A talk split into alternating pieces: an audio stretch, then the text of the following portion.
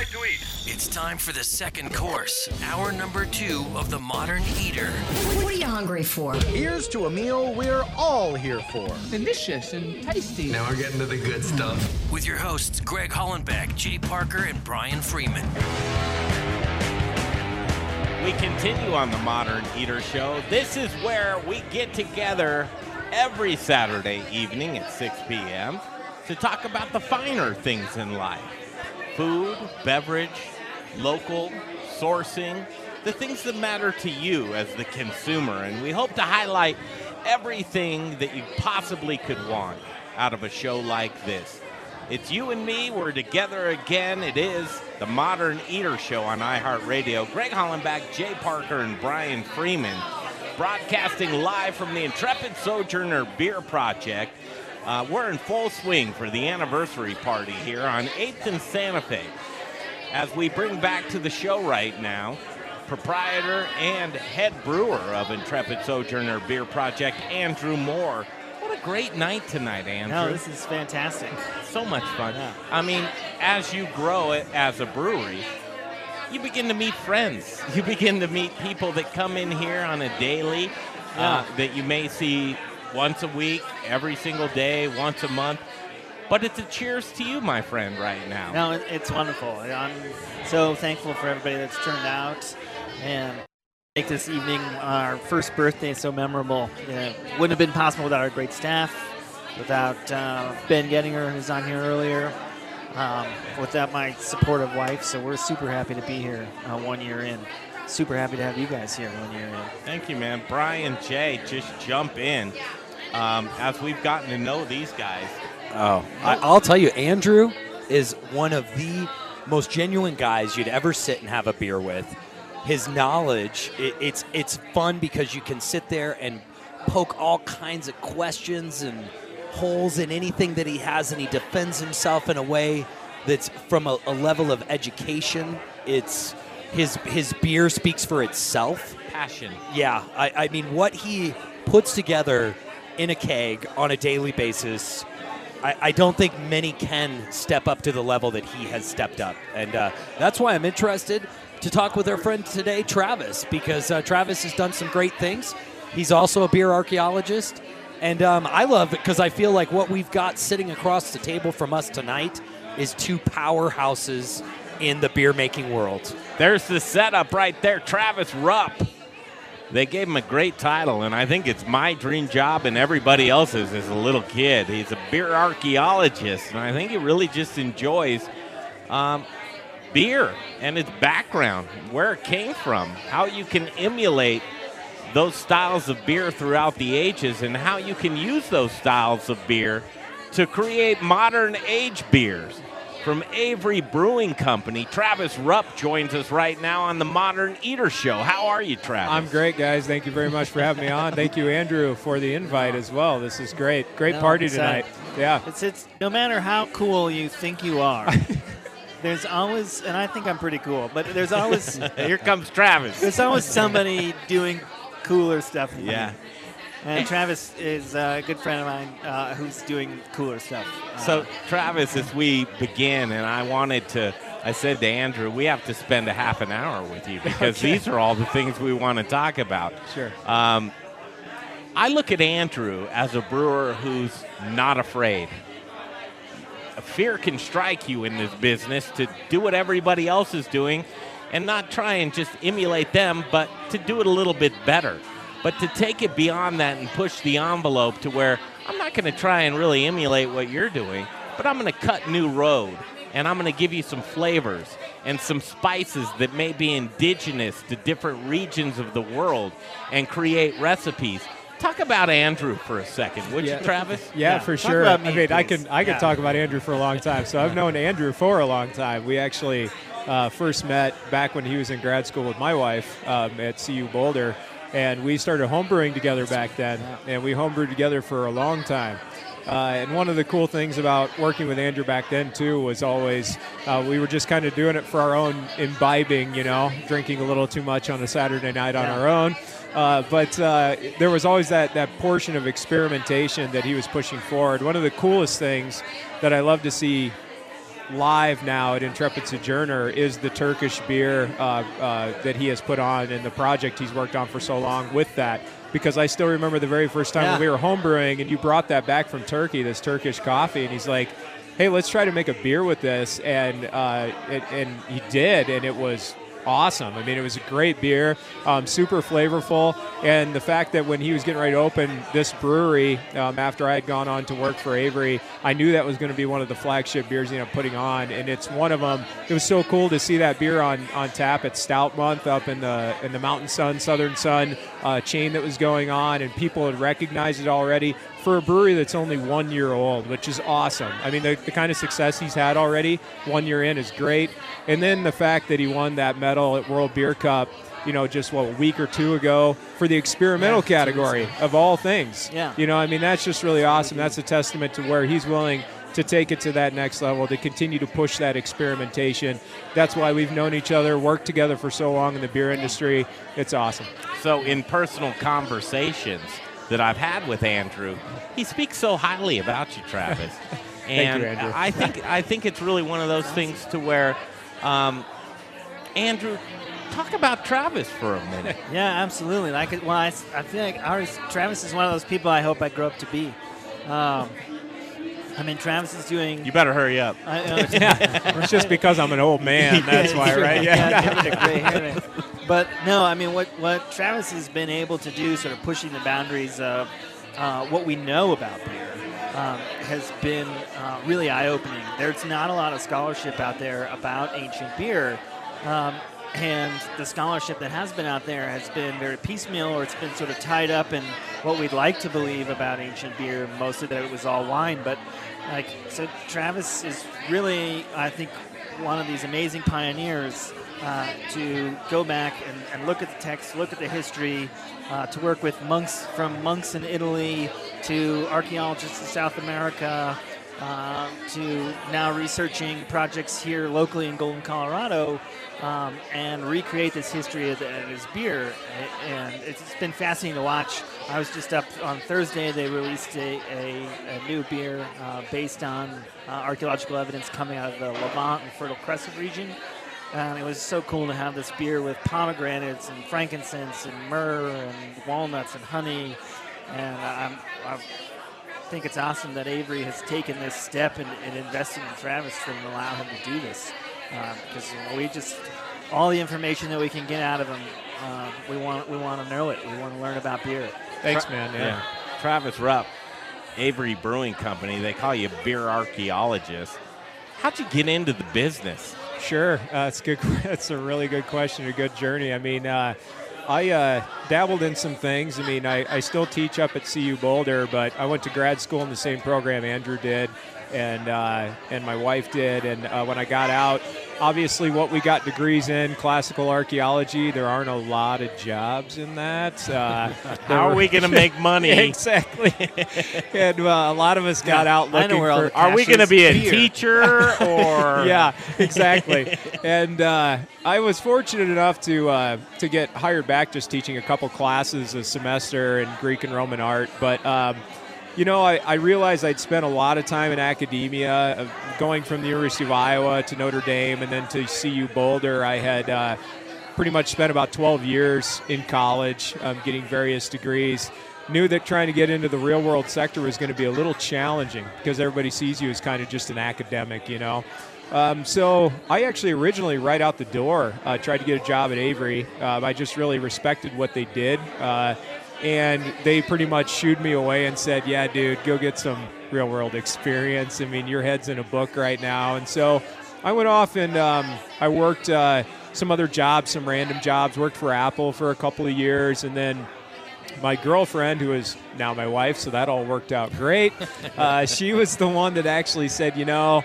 It's not about how much money you make. You want you just want to experiment. You want to be creative. You want to uh, and dig into things, kind of like Andrew said. Try to look for stuff that people aren't working on. And she said, you, "You've got two passions. You love the ancient world, and you love beer. And I've been homebrewing since, we'll be quiet on this one, since I was 19. Uh, when my dad bought me my first home brew kit, way back at the age of 19, for my 19th birthday, actually. My dad's a cool guy. Um, and he had spent a lot of time um, making wine and mead. He's a honey farmer in Iowa. And so um, I've always been curious about it but I knew I was going to have to take a, a, pretty big plunge because it's it's hard to get into the beer industry. Andrew, I'm sure, has already spoken about that, and you can speak even well, more t- to it. You, you told me one at one point that Avery gets like 2,500 applications for every taproom position they. Yeah, it, used, it definitely like used to be that way back in the day. We only had the old Avery's moved now to a bigger location, but when we were at the small little location off of 55th and Boulder, there were only 10 people that worked in the tap room, and it was just this huge stack of stuff. We'd get hundreds daily of applications to try to work in the tap room there, and so my uh, my wife, girlfriend at the time, said, "I don't care what you got to do, just get your foot in the door." So we returned from like a, a little a little vacation and I went into Avery and said, I'm going to apply for a bartender position. And I about watched the manager fall over because he knew my background. I'd been teaching at CU. So, you sure you want to do this? And I said, Yeah, sure. I, I really want to do this. I really want to get into beer. Um, and they hired me. And since then, uh, I've worked through the system pretty quickly. I was. Uh, moved into production within about 10 months um, was a packaging uh, supervisor ran the bottling line at avery for about three years and then about two and a half years ago, they pulled me into the experimentation team uh, to work on all of our barrel aging uh, stuff and then and then new beers. And then about um, about six months into that, um, they asked me to take over the program, and so I run all of our barrel program, all the innovation for Avery, and then um, in the in the midst of that, I've been doing a lot of research on ancient beer, and I was uh, our production managers would ask me to do presentations at our production meetings, being uh, just on history. They're like, "Well, you're a teacher; you can teach us about history." It's like, "Well, yeah." Perfect you know? segue. Yeah. Can we pause there?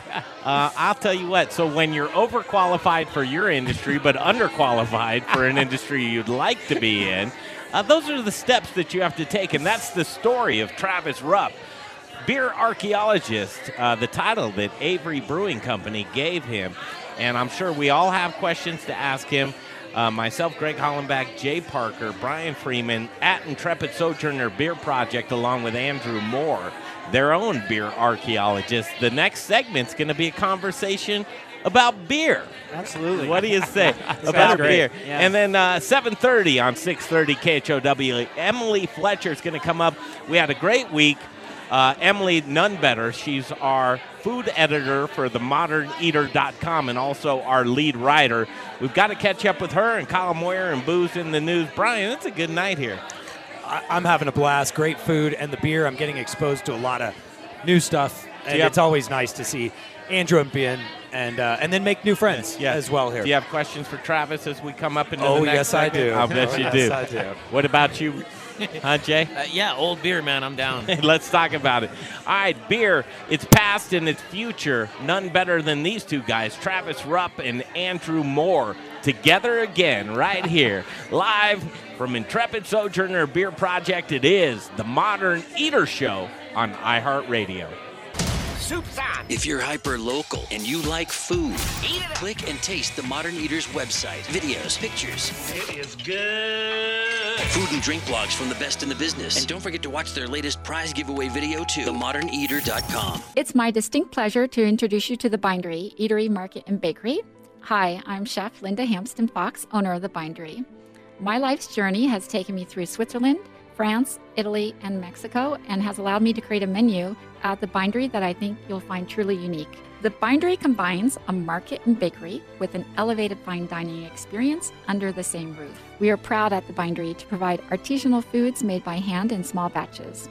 Join us in the morning for an award winning Dragonfly coffee, a convenient market lunch, a crafted libation during happy hour, or an intimate dinner in the eatery. And don't forget about our amazing weekend brunch, conveniently located in the Highland neighborhood at 1817 Central Street. Just exit I 25 on 20th and park in one of our 55 covered free parking spaces. For our menus and all things The Bindery, look us up online at thebinderydenver.com. And remember, food is one of life's great pleasures, and I look forward to you being my next guest. Hi, this is Charlie Gottenkieny, brewmaster at Bruz Beers. Spring is here, and it's time to check out our spring lineup of Belgian style ales. We have classic Belgian styles like doubles and triples, quads, wit beers, and Belgian IPAs, plus spring seasonals, fruit beers, wild beers, and barrel aged specialties. All of our beers are handcrafted in small batches and served fresh. Bruz Beers is in Midtown at 67th and Pecos. We're open seven days a week with great food trucks every day and loads of free parking.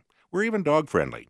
And if you're planning a business or private event, we'll host it for you and make it a memorable experience. Find out why everyone's talking about the award winning Belgian style beers at Bruz. Remember to check out our website, bruzbeers.com, for upcoming taproom and special bottle releases. For great Belgian style beers, it's Bruz Beers, 1675 West 67th Avenue in Denver. See you soon. Hi, I'm Charlie Gottenkieny. We all love Belgian beer. Brewmaster at Bruz Beers. What the fuck's wrong with you? You're listening to the Modern Eater Show on iHeartRadio. I'm loving it. We're here live from Intrepid Sojourner Beer Project. It's their first anniversary, and it seems like they've been around for decades. I'll tell you what, Greg Hollenbach, Jay Parker, Brian Freeman coming back in, putting his headset on because the beer is flowing right here in the Santa Fe Arts District. And um, just a pleasure as uh, myself, Greg Hollenbach, Jay Parker, Brian Freeman, Andrew Moore rejoins us, the brewer here at Intrepid Sojourner. And uh, Travis, uh, Travis Rupp, beer archaeologist, Avery Brewing Company. I want to open up this to everybody, but if I could start the conversation of re- recreating beers of times of age. You know, people want to, like, what was Jesus's wine? How could we recreate it? Other types of beers, you know, you look at the IPAs that came out and, and its journey to development. Um, were beers really actually any good back in the day? Were they gross? Would you even want to duplicate or recreate that type of archaic beer? Sure, great, great question, and it's a question I get asked pretty frequently. Is you know, was it any good? You know, would and did they know what they were doing? And um, when I started the project in September of 2016 to start, we have a series now called Ales of Antiquity. So we just released our seventh one that Andrew was at the dinner for on Thursday night. And when I first started it, um, one, I didn't expect the populace to be so interested in the topic, but they were pretty quickly. It was clear that I needed to make more of these because people were thriving for that information. But I also just didn't know how it was going to turn out. I'm like, this could be a total flop.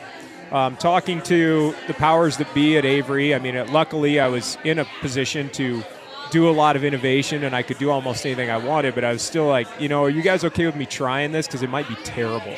Might end up having to dump it or destroy it, you know? Um, they were like, okay, yeah, that's fine. Go for it. You know, give it a shot. I mean, you finally got your opening to give it a go. And uh, the first beer we created was Nestor's Cup, which was an ancient Mycenaean beer dated to about 1350 BCE. I spent about three years researching the beer. My wife and I spent some time in Turkey and Greece doing research on it to try to recreate the beer. Shockingly, it was extremely tasty to the to the degree that people have asked me to recreate it many times, and I just haven't had the time yet because I keep doing these other projects. And continuing with the beers um, of the seven we've done, each one I might kind of have an idea what it's going to turn out like, but we often use such weird ingredients or such weird methods of fermentation it could totally just tank and not work out. As a follow up Yeah. question, can I ask you? You know, as a traditional archaeologist, you're uncovering artifacts to gain more knowledge of, of that era of Mhm. time. As a beer archaeologist, your number one mission, and please correct me because I'm a novice, is uncovering yeast strains. Sure. I mean, absolutely. I mean, you would be looking for things like that, and there's some difficulty in that. I mean, um, one of the beers, one of the last beers we did, we did two of them um, called Benedictus Inertia uh, that we brought. Uh, that I did a lot of research on. They're ancient monastic beers, and um, I actually went over to Italy and ended up spending a significant amount of time over the course of last May, um, just a year ago, with these because I actually missed Andrew's opening because I was living with monks in Italy. Um, so he was okay with that because he's like, "That's pretty cool." I Uh, didn't get but- any of that beer though. I'm a little upset about that. I, it's coming back because I got another batch on the way. Those did really well, so we're re-releasing them. But um, I was looking for some of these ancient yeast strains, you know, and uh, When hanging- you say looking for them, how do you find them? What are you looking for? Where do you go? Yeah, it's difficult. I mean, like with with some of the, the other, like Dogfish Head, uh, for example, you know, out in Delaware, they they had a an ancient ale series back in the day, and they did a few things. And if you talk to Sam, uh, the owner there, he'll tell you that you really it's hard to you can't really resurrect some of these yeasts. So you'll run around with just an open container. Basically, in Cairo, trying to collect Egyptian yeast with the presumption that it's fairly similar to what occurred some 2,000, 3,000 years ago. And it's probably somewhat similar, but it's not going to be exactly the same. What we did with the ancient monastic beers was uh, the, the the monastery I was at had a brewery attached to it, and they have a fairly old yeast strain that's been transferred between Belgium and, and Italy fairly regularly. They don't know exactly how old it is, but some of the estimates that we're getting were maybe 300 years, maybe 400 years, maybe 600 years. And so I brought some of it back, uh, which is was an interesting experience because um, trying to get that through customs is tough. Uh, How do you bring it back? It's not like taking a little bit of weed out of Colorado it's in not. a it- it is definitely not. so they had uh, while I was there, they we had recently um, packaged some of their beer, and uh, they do wild firm or they do basically bottle conditioning, so the yeast is still alive in the bottles. So they gave me eight bottles of this beer that had still living yeast in it. And uh, they're little 33 centiliter bottles. So if you add it up, it's about the equivalent of two bottles of wine. So I'm thinking, oh, I'm good. I can get this through customs, no problem. So we got to New York, and NYPD pulled me out of line. They're giving me the the whole, you know, the whole- Liquids, man, Oh, liquids. I know they're like, what is this? What is this hazy stuff? This ain't good. And this is going on and on. I'm like, damn, I'm going to lose this. They're Yeah. going to confiscate my stuff or confiscate my stuff. And what was really funny, um, as the monks would say, um, because I emailed Father Martin after I left about this, they said God was watching over me because that's the only way I got it through. For some reason, two gates down, a fight broke out at, at customs. Yeah. And the cop who was checking me through ran over to help out. I packed up all my stuff and just walked right out of there. And That's nobody, t- and that's the only reason that yeast strain is in this country What a right now. Yeah, it's so, good. It's good. Travis, Brian Freeman here. I've got Yeah. a question for Yeah. you that, that I'm really interested about. Is just temperature. Sure. Because obviously there was no refrigeration a thousand Oh, sure. years ago. Yeah. And I- um, and you know, born the ev- IPA. yeah, and everyone drinks cold beer in the Sure. U.S. You know, I, I've traveled in Europe where they drink it at, at more of a 50 degree temperature Mm-hmm. than what we're doing over here. But what do you think that they were doing a thousand years ago? And would you guys ever try to serve a beer at room temperature? Good question. Sure, that's that's an excellent question. I mean, in, in regards to temperature, yes, we would we would go that to that extent to serve it at room temp. I mean, some of the stuff Andrew was experiencing on Thursday night, it, it is at room temp after after it's sat on the table for just a little bit, and we give them so many samples with the expectation that it will come up to room temp, and they'll experience it the way the ancients would have. Yeah, it's probably almost like experiencing scotch and whiskey. Sure. Like when you know how to drink it. Yep, uh, absolutely. it's right there. Yep, absolutely. Where your tastes almost demand that. yes. Andrew, take it away for a couple of minutes, would you? Yeah, absolutely. I mean, the thing I'm always bugging Travis about uh, is is it actually beer? Because I mean, we have all of these. I mean, we have this kind of understanding, right? That beer is this this malt-based beverage, and that has a legal definition for someone who runs a brewery uh, or someone who lives in Germany in the 16th century with the Reinheitsgebot. Like, this is beer, and, and like when we look at at um, a beer like the one you presented to us on Thursday, and it's this kind of interesting grain wine hybrid. and It's like, well, is it beer? Should we call it beer? Um, Has the lexicon changed? should we Sure. change the way we talk about old alcoholic beverages? Yeah, and, and I, I think definitely to what Andrew's saying is I, I definitely think we should. I mean, you could even meld kind of Brian's question. What Andrew's Was saying it is swill yeah, at the e- time? exactly. I mean, because part of it was like with Brian, what he's asking with the temperature side of it, it's uh, with the with the temperature side of things. Um, yeah, they're drinking stuff really quickly, so they don't care if it gets a little warm. But that does kind of wrap into that corpus of what Andrew's talking about. That we do need to change the corpus on what is beer. I mean, one of the things I was presenting on Thursday, recreating this ancient Israeli beer, basically, that was inspired by the Dead Sea Scrolls exhibit at Denver Museum of Nature and Science, because I'm a consultant for them, so I, I do some work for them.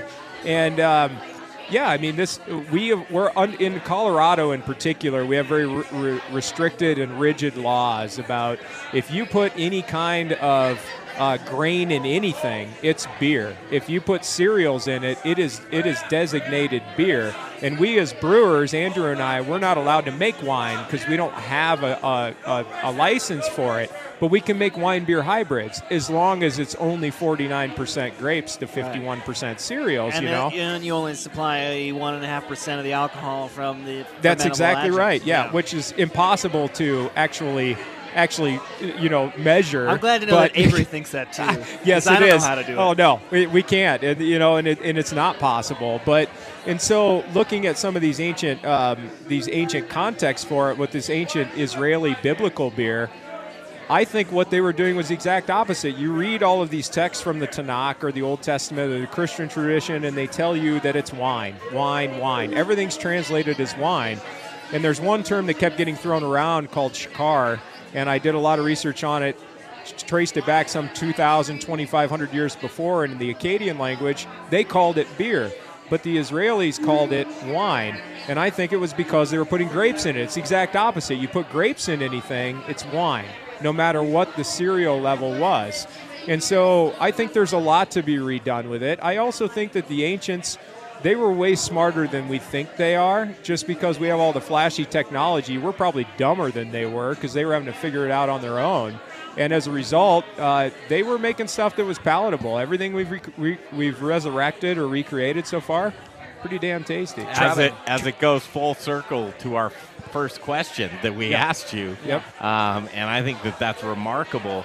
As time expires here, I'd like you, uh, Travis Rupp, Avery Brewing Company, to just take one minute, please, and talk about Avery. Sure.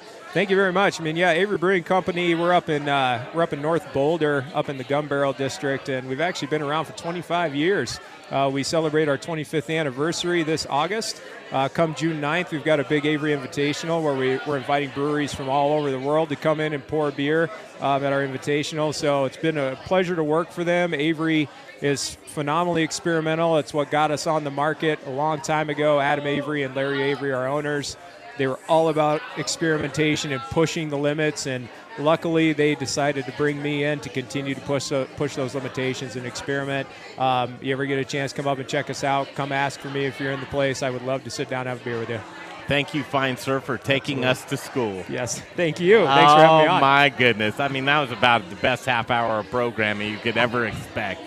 And, and Greg, it's- I told him yeah. after 10 minutes Yeah. on the phone earlier this Yeah. afternoon when he did a lot of Yeah. what he just. I said, so you have nothing to talk about. I'm not taking your uh, title of most No. interesting man in the world happily, away, Andrew. cede it to this man but right here. there's That's- uh, the He's, most interesting there's a in reason the why world. I want to be him right when I grow up. Yeah, absolutely. As they say. Greg, he's got game.